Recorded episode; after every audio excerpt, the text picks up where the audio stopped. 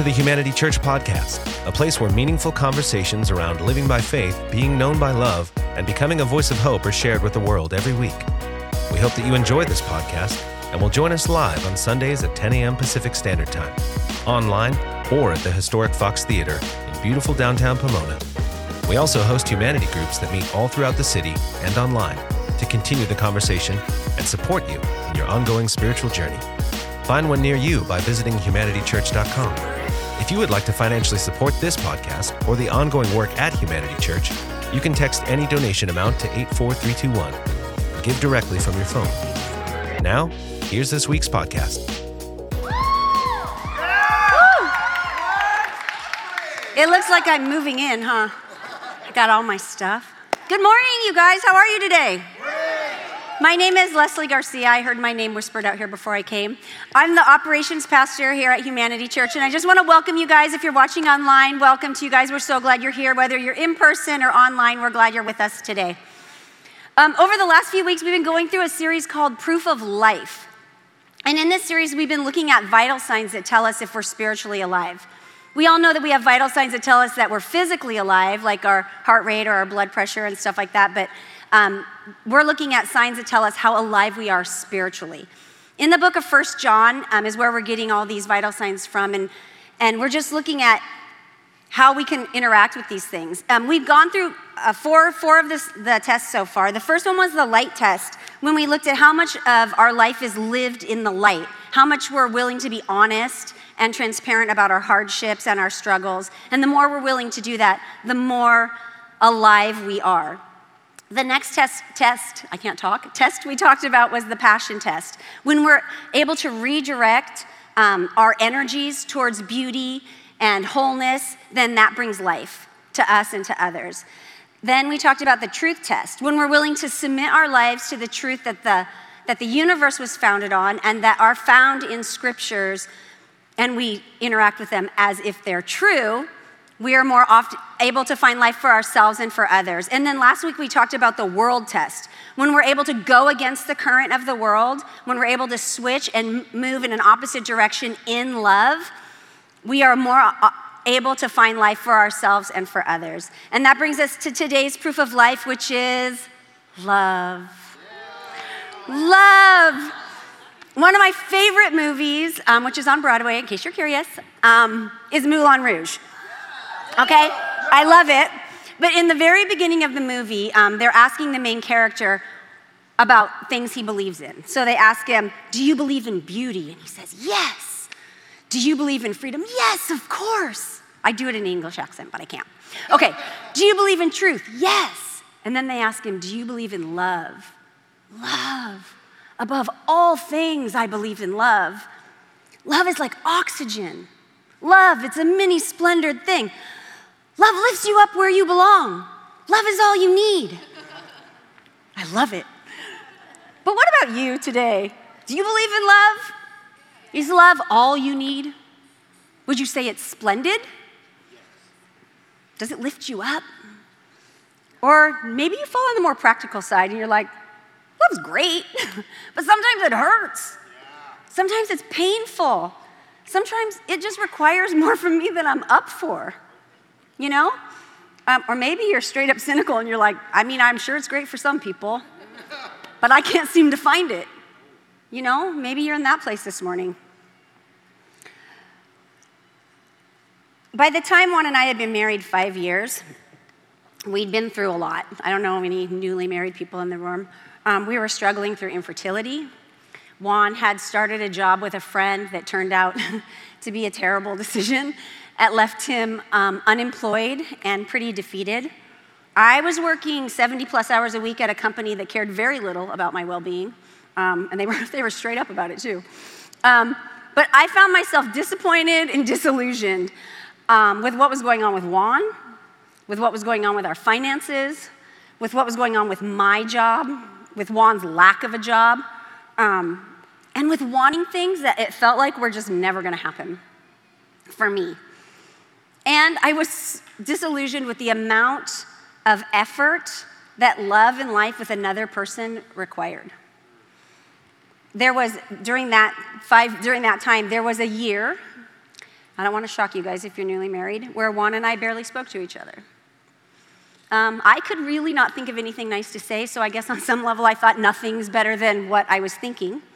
Um, so, yeah, we didn't talk. I didn't ask him what was going on for him. I didn't really care, to be honest.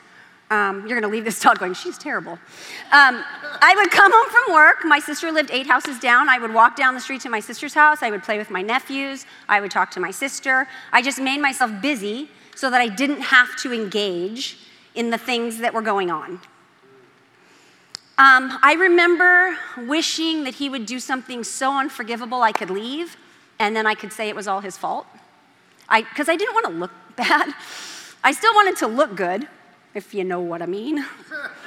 but anyway, if you would have asked me during that time what I thought about love, I would have told you I do not agree with Christian in Moulin Rouge. 100% don't agree. Um, and I would have told you it's a lot of work, and I'm not sure it's worth the price of admission. That's just where I was. We watch movies, and they inform us that love's amazing, and we want to believe it. We really do. And we don't want it to hurt. We don't want it to be hard. We don't want it to take sacrifice. We don't want it to require a shift in us. We often prefer the fairy tale version. The scriptures actually have a lot to say about love. It's, it's one of the main topics. Um, I, I, think it's safe to say that it's the central theme of this book, First John, that we've been looking at, but additionally, it's the central theme of the scriptures, and it's the central theme of Jesus himself. And what I want to invite you in today is that this proof of life is meant to be the fundamental thread of our human experience. It's what life is really supposed to be all about. And the more we arrange our lives around this proof, the more fully alive we'll be. And conversely, the more we move away from it, the more we move from life to death, from a fulfilling life to a scarce life. But let's see what John does have to say. So in 1 John 4, it's a long verse, kids, so here we go 4 7 through 21. Dear friends, let us love one another, for love comes from God. Everyone who loves has been born of God and knows God. Whoever does not love does not know God, because God is love. This is how God showed us showed love among us. He sent his one and only Son into the world that we might live through him. This is love, not that we loved God, but that he loved us and sent his Son as an atoning sacrifice for our sins. Dear friends, since God so loved us, we ought to love one another.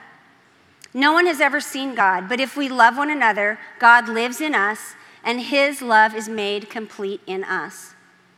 This is how we know that we live in him and he in us. He has given his Son he, I'm sorry, He has given us His Spirit, and we have seen and testified that the Father has sent the Son to be the Savior of the world. If anyone acknowledges that, the, that Jesus is the Son of God, God lives in them and they in God. And so we know and rely on the love God has for us. God is love. Whoever lives in love lives in God and God in them. This is how love is made complete among us so that we will have confidence on the day of judgment. In this world, we are like Jesus. There is no fear in love, but perfect love drives out fear because fear has to do with punishment. The one who fears is not made perfect in love. We love because he first loved us. Whoever claims to love God yet hates a brother or sister is a liar. Whoever does not love their brother and sister whom they have seen cannot love God whom they have not seen. And he has given us this command anyone who loves God must also love their brother and sister. That's a lot, huh? but easy enough, right? Not a problem. God loves us and he's commanding us to love one another. Okay, check, check. How do we do that? For real. How are we supposed to love everyone? Because that is what it says. And why? Like, why should we want to do it? The how is simple. Um, you cannot do it. not without God and not without the Holy Spirit, like invading your life and letting them inform your way of being. And the why? The why is so that you, so I, and so others can know God. That's the why. But if we don't make a shift that the, that the scripture is asking us to, we actually miss everything else. The scripture is commanding us to love one another. It, it um, I, sometimes in scriptures we do find instructions for how to live, but this scripture is not giving us instructions, it's giving us a command. So, um, yeah. If you really want to understand what God has to say, it's just right here in the scriptures. He's saying, I'm love. Jesus is love. That's what he's saying. That's who he is. That's why he came. And he sent his son Jesus into the world to accomplish his love.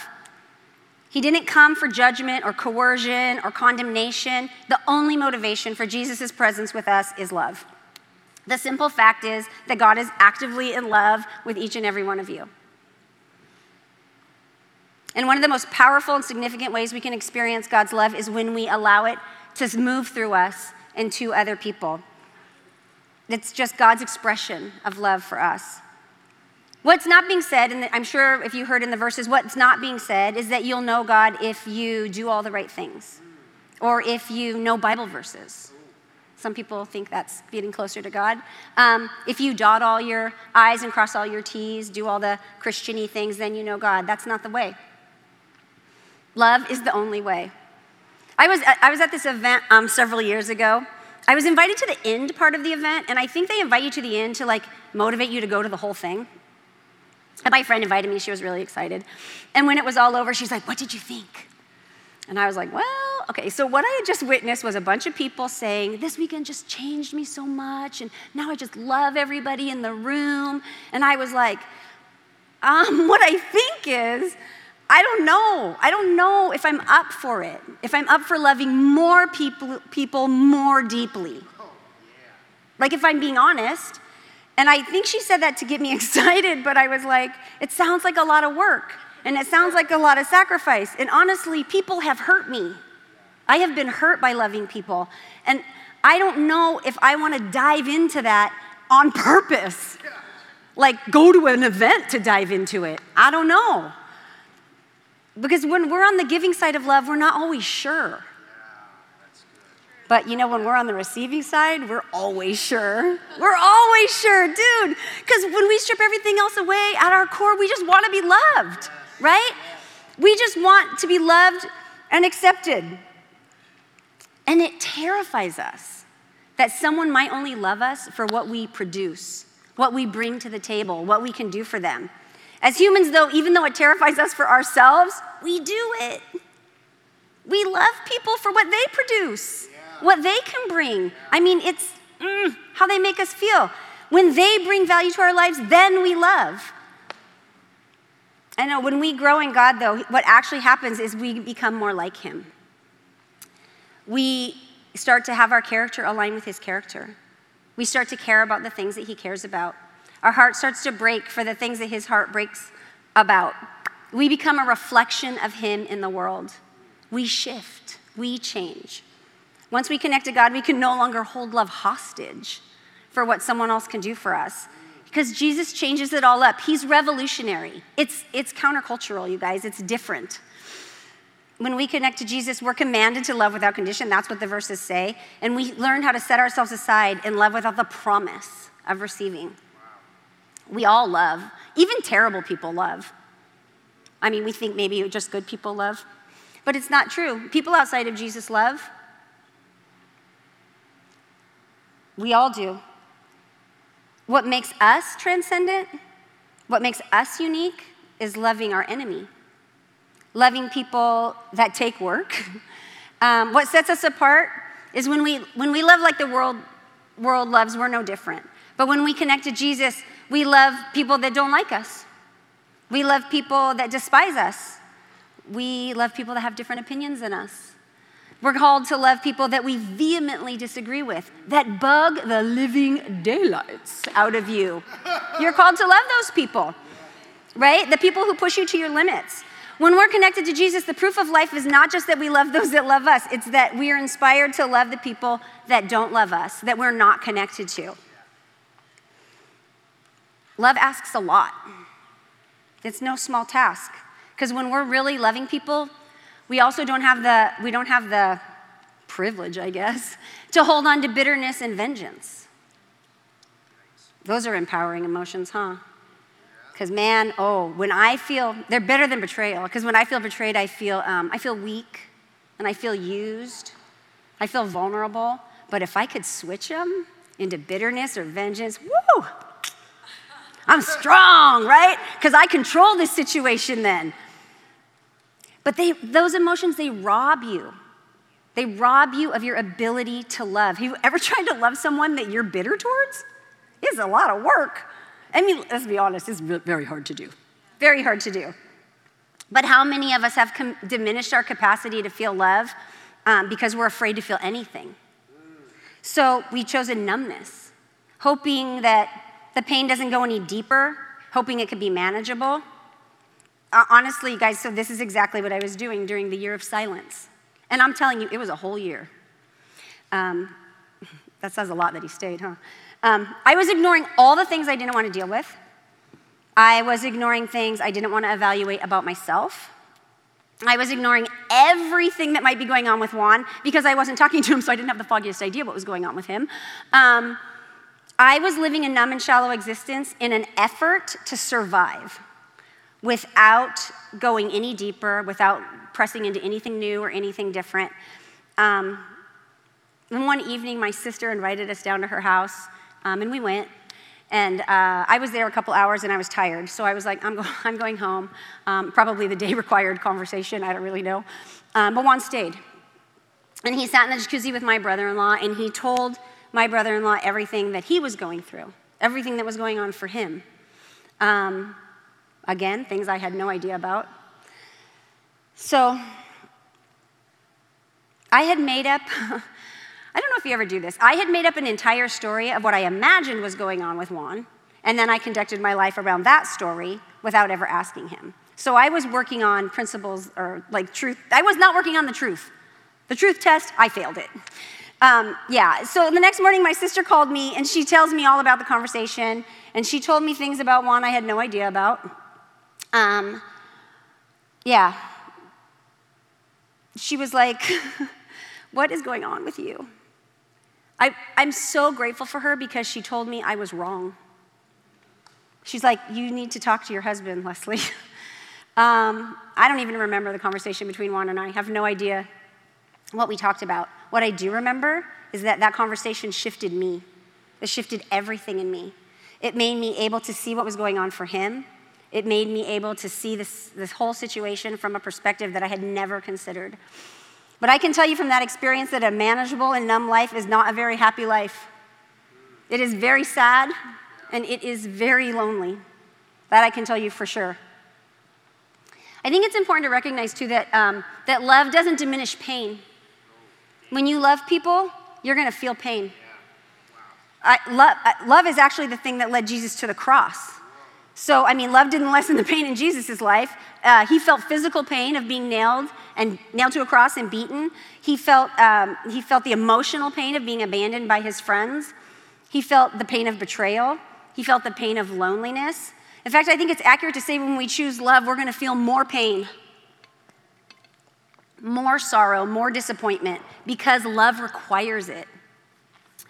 I wish I could say that when you choose love, that's not going to happen, but it would be a lie, and I don't want to stand up here and lie to you today. Love is going to open you up to all the feels. It really is. It, it, it's going to cause you to feel more deeply than ever before, but that is proof that you're alive. Yeah. We all know the pain of losing love, though, right? And that is a deep pain. My grandma lost her first child um, when he was very young to an illness. It's sort, it's to me seems so senseless today because it's curable today. The thing that he died from.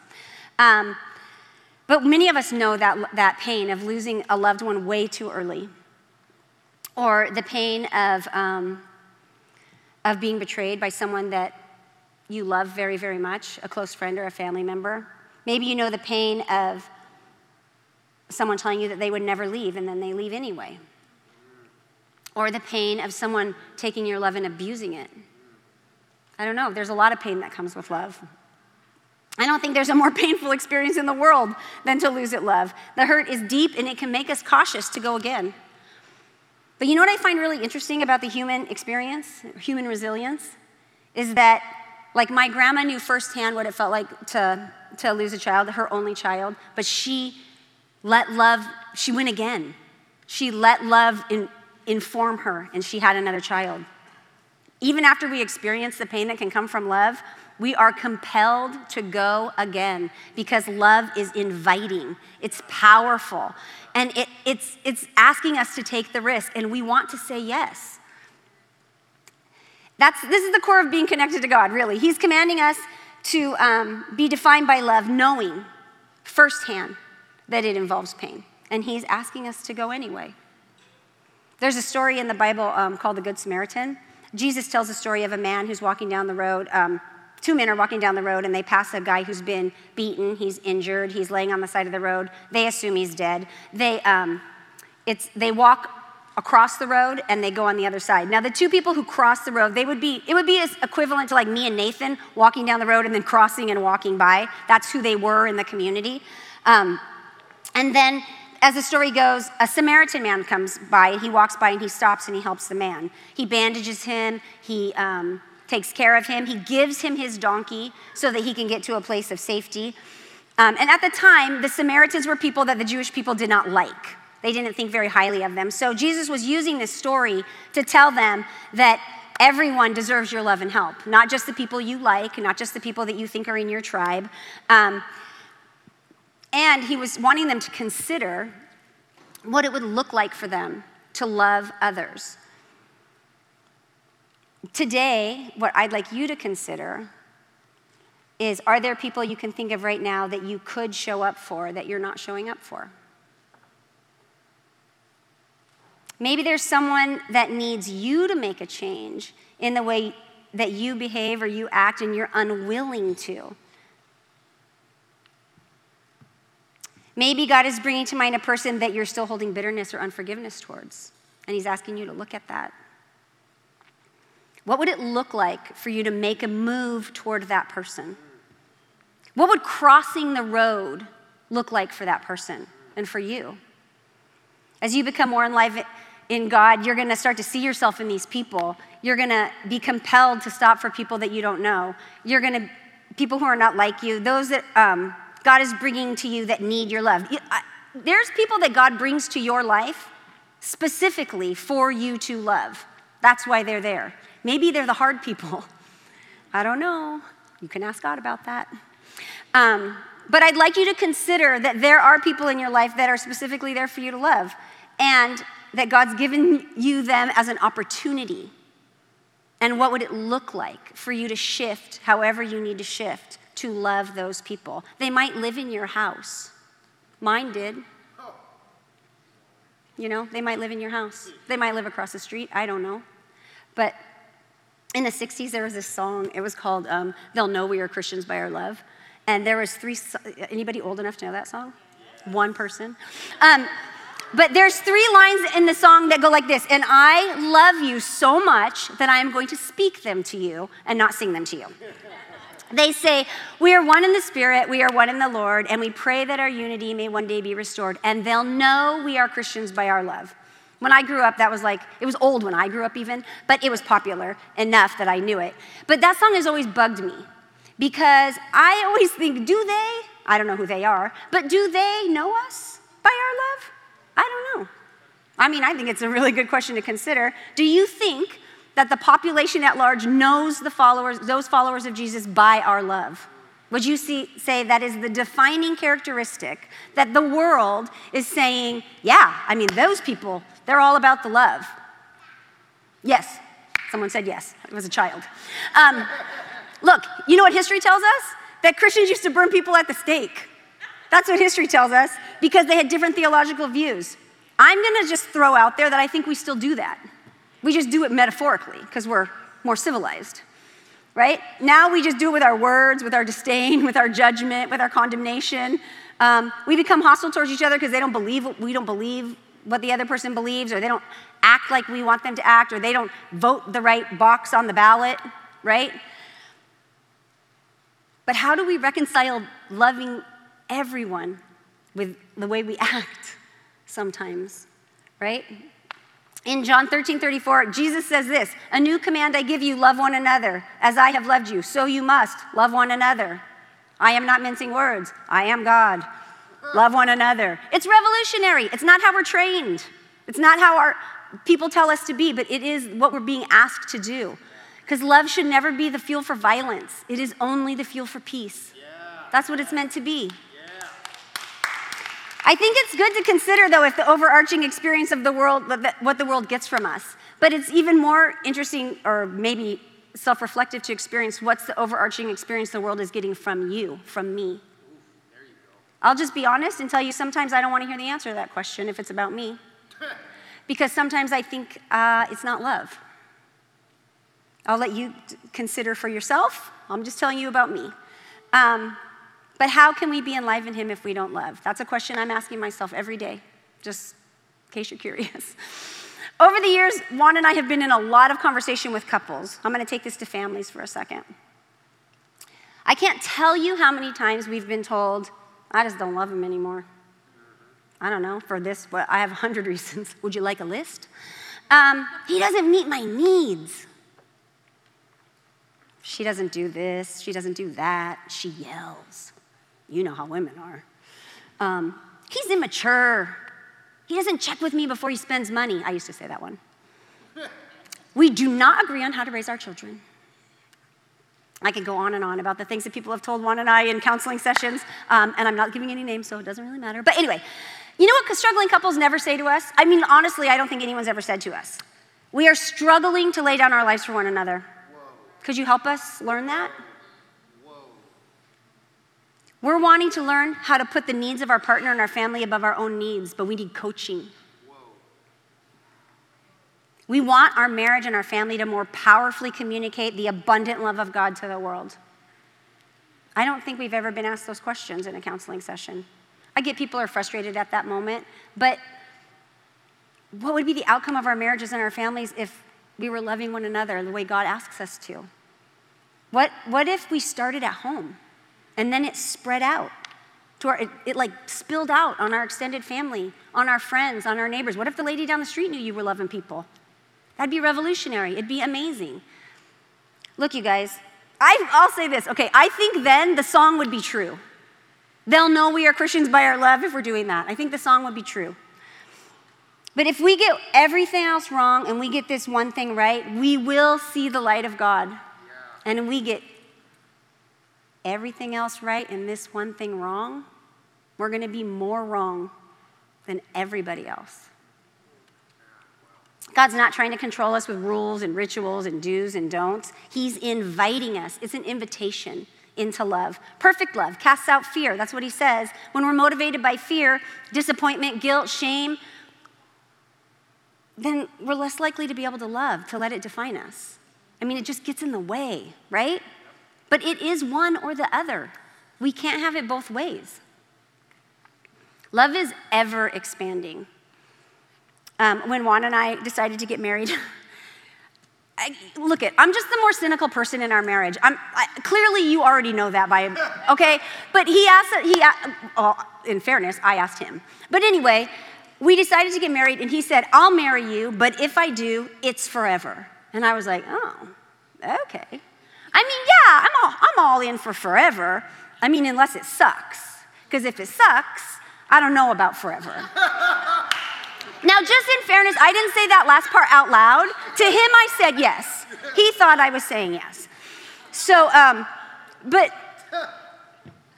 I just like, I don't know. I don't think I thought that. I think I thought maybe love wasn't a forever proposition. You know, maybe it can't be forever. I don't think I was scared that, that one day I would just fall out of love or he would fall out of love. I don't think that actually occurred to me. Um, I thought it would be too hard. I thought loving someone, opening up to someone through everything that life could bring for the rest of my life, because I did plan on living a long time, um, that I might not be capable of it. That's what I thought. Um, I thought maybe it was something I, did, what I might not be up for, but I didn't know for sure. I've been married, we've been married 30, over 30 years. So um, I would say now that um, at that, I didn't have the foggiest idea I didn't have the foggiest idea what love was. Um, I got married and I said yes, and I didn't know, right? I didn't know what it meant to love a person enough to shift and change and grow and risk. Um, like 23 year old Leslie was clueless. Um, but I got married and love expanded. And I made it through a year of not talking to the person I married. And love expanded. And you know what I thought? I thought, this is love. We made it. And then we had our, I'm gonna cry because like I love him, but then I, we had our first son, Zach, and oh my gosh, he has blue eyes like this, and he had the perfect pink lips.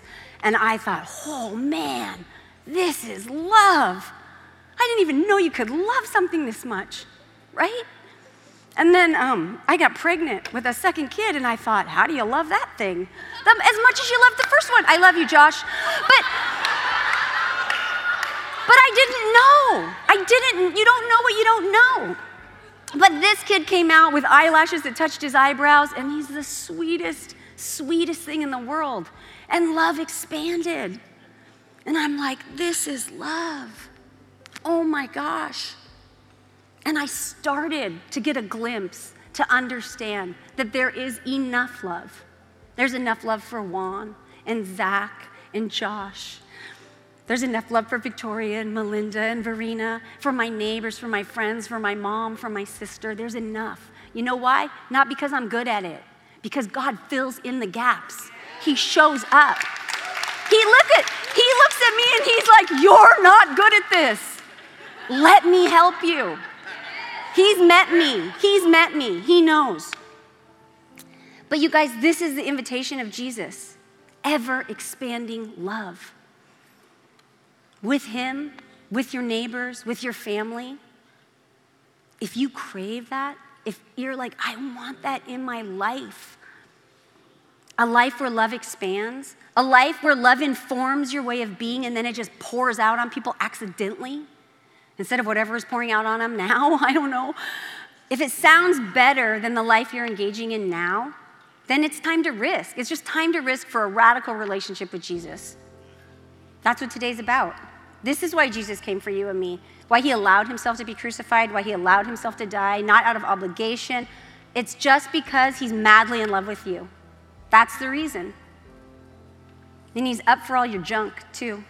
Just throw that in. John 3:16 and 17 says this, "For God so loved the world that he gave his one and only son, that whoever believes in him shall not perish but have eternal life. For God did not send his son into the world to condemn the world, but to save the world through him." If you're here this morning and you're feeling separated from God, you're feeling separated from the love of God, you're feeling separated from being able to love other people, maybe you're not sure how to move forward. Or maybe you recognize that you need to forgive somebody. Or maybe you need to ask for forgiveness. I don't know. I don't know what God's bringing up for you today. But today, whatever that is, God wants to meet you. He wants to be there for you. He wants you to know that He came for you, not for the person sitting next to you, well, also for them, but not only for them, also for you. He came so you could experience real true love the kind of love that only comes from a connection to Him. He came so you could believe in the kind of love that's like oxygen, that lifts you up where you belong, that's splendid. He came for Moulin Rouge love. That's not in the Bible. Um, but if this is you, I, I just want to invite you to join me in a prayer. It's nothing magical, it's not hocus pocus, it's just you talking to God, telling Him where you're at this morning. Um, I'm going to pray. You can just close your eyes and pray along with me. You can pray your own words, they don't have to be these words. But I'm just going to pray this prayer. God, we just want to thank you so much for sending your son for each and every one of us. Thank you that you loved us, loved me, if it's you personally, so much that you would suffer and die so that I don't have to. God, forgive me for thinking I could do it all on my own. This, this morning, I'm inviting you into my life. I'm inviting you to show me your ways of love. And I'm asking that you would invade my heart and my mind and create in me a heart that loves others the way you do. In Jesus' name, amen. Thank you for joining us for this week's podcast. We hope that it was a meaningful experience and look forward to having you listen in next week for another conversation from the heart and soul of Humanity Church. You can find more information about our community at www.humanitychurch.com